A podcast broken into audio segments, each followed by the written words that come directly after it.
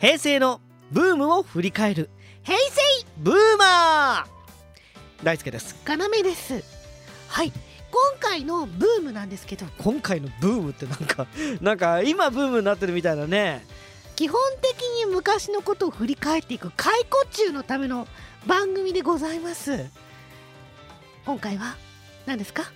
今回は、えーコント番組を取り上げたいと思いますコント番組ねはいはいはいはい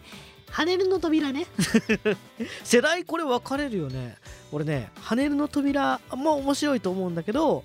「笑う犬の生活」も面白いと思うんだけどやっぱり俺はあひょうきん族違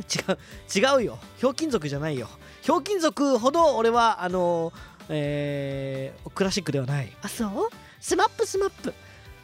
あったそうだよねスマップスマップもコントたくさんやってたもんね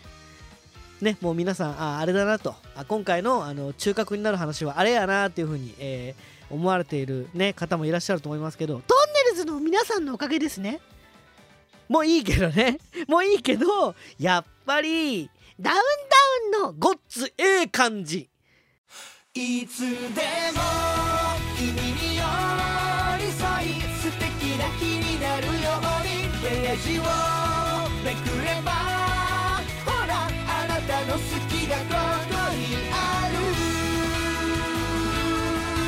つ Hope you will be happy in the future. ぶらがいやーこれ子供の頃ゴッツって何だと思ってたあ俺ね俺本当に分かんなかったんだよねゴッツっていうのがさなんか「すごく」っていう意味の関西弁であることを、えーね、最初はね分からなかったぐらい子供の頃見てたんですけれども「えーゴッツええ感じ」は1991年から放映開始あそうで1997年まで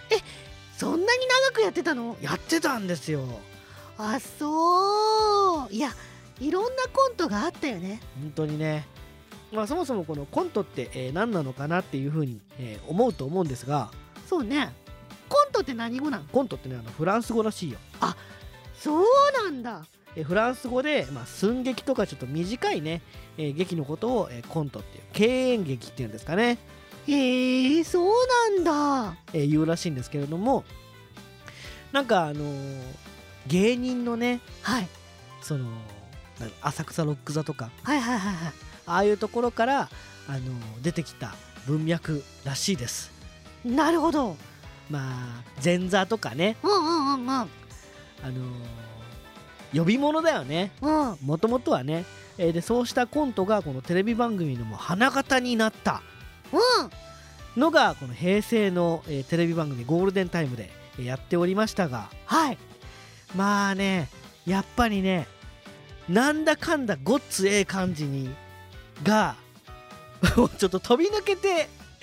すごい巨大な作品群を生み出していたなと思います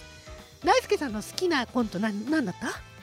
やもう俺ねそれ語りだしたらねあの2時間ぐらいはかかるよいやじゃあもうかかる語らなくていいですあそうですかそんなこと言わないでよはいはいそうね僕ね一番好きだったのねあのゴレンジャイっていうのが好きだったあゴレンジャイね戦隊もののパロディーよねそうそうそうそうそうそうあのーまあ浜ちゃんがあのーちょっと一般市民をねゆうさんとねあのーえー篠原涼子ちゃんを襲ってるわけでしょ そう篠原涼子ちゃんすごいよね篠原涼子さんが出てたのがすごい結そうね構やられてたよね篠原さんねそう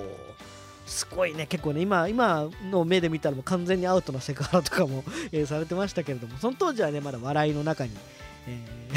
えー やめとこう何よなんかあんま下手に構うとよくないかもしれないからこのご時世だからやめとこうかなああよくないそういうのそういう事なかれ主義的な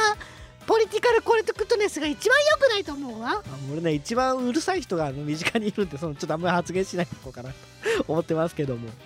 えー女の子をあの浜ちゃんがね怪人の浜ちゃんが襲ってると、えー松本さん率いるあの5人組が、あのー窓から入ってくるんだけどいつもそのちゃんと揃わんっていう赤が赤ばっかりだったりとか、まあ、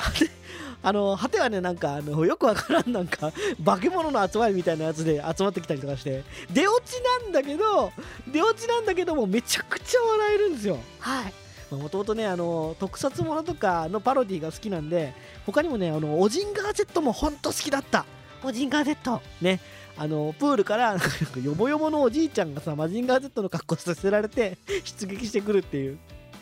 あのねはあのダウンタウンはてかまああのこの放送作家の高須さんの芸なのかわかんないんだけどあのゴッツはねこのおじいさんをうまいこと使うんだよねこれはねもうほんと好きだったんだよねおじいさんとかおじさんねトカゲのおっさんとかねあったあっ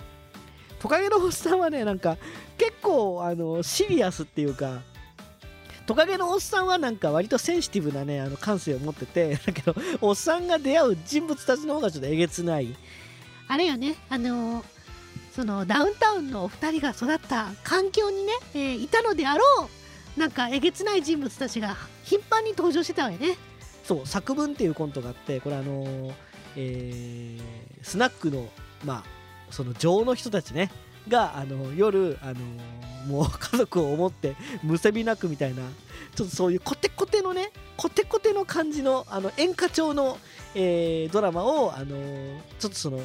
えー小学生があの子供が何ですか昆虫の観察をした体で読み上げていくみたいなシュールなやつなんだけどもうこういうコントって初めて見たねごっつええ感じで、そうね確かに革新的だったわよねまあ、ごっつええ感じが、えー1991年から1997年まで、えー放映した後ね96年、えー、スマップスマップはいねスマップがやってたのよねそうだよスマップって美味しいとこ撮ってたよねそう美味しいとこ撮ってたってなんか言い方あれだけどまああれ本当に面白かったよねそうねうんスマップのコントって何があったっけちょっとあの思い出した人はコメント欄に書いてくださいで「笑う犬の生活」で俺があのこれあの言いたいのは「あの笑う犬の生活」のテーマ曲が宇多田ヒカルの「オートマチック」だったってことはもうすごくあの私は力強く、えー言っておきたいと思います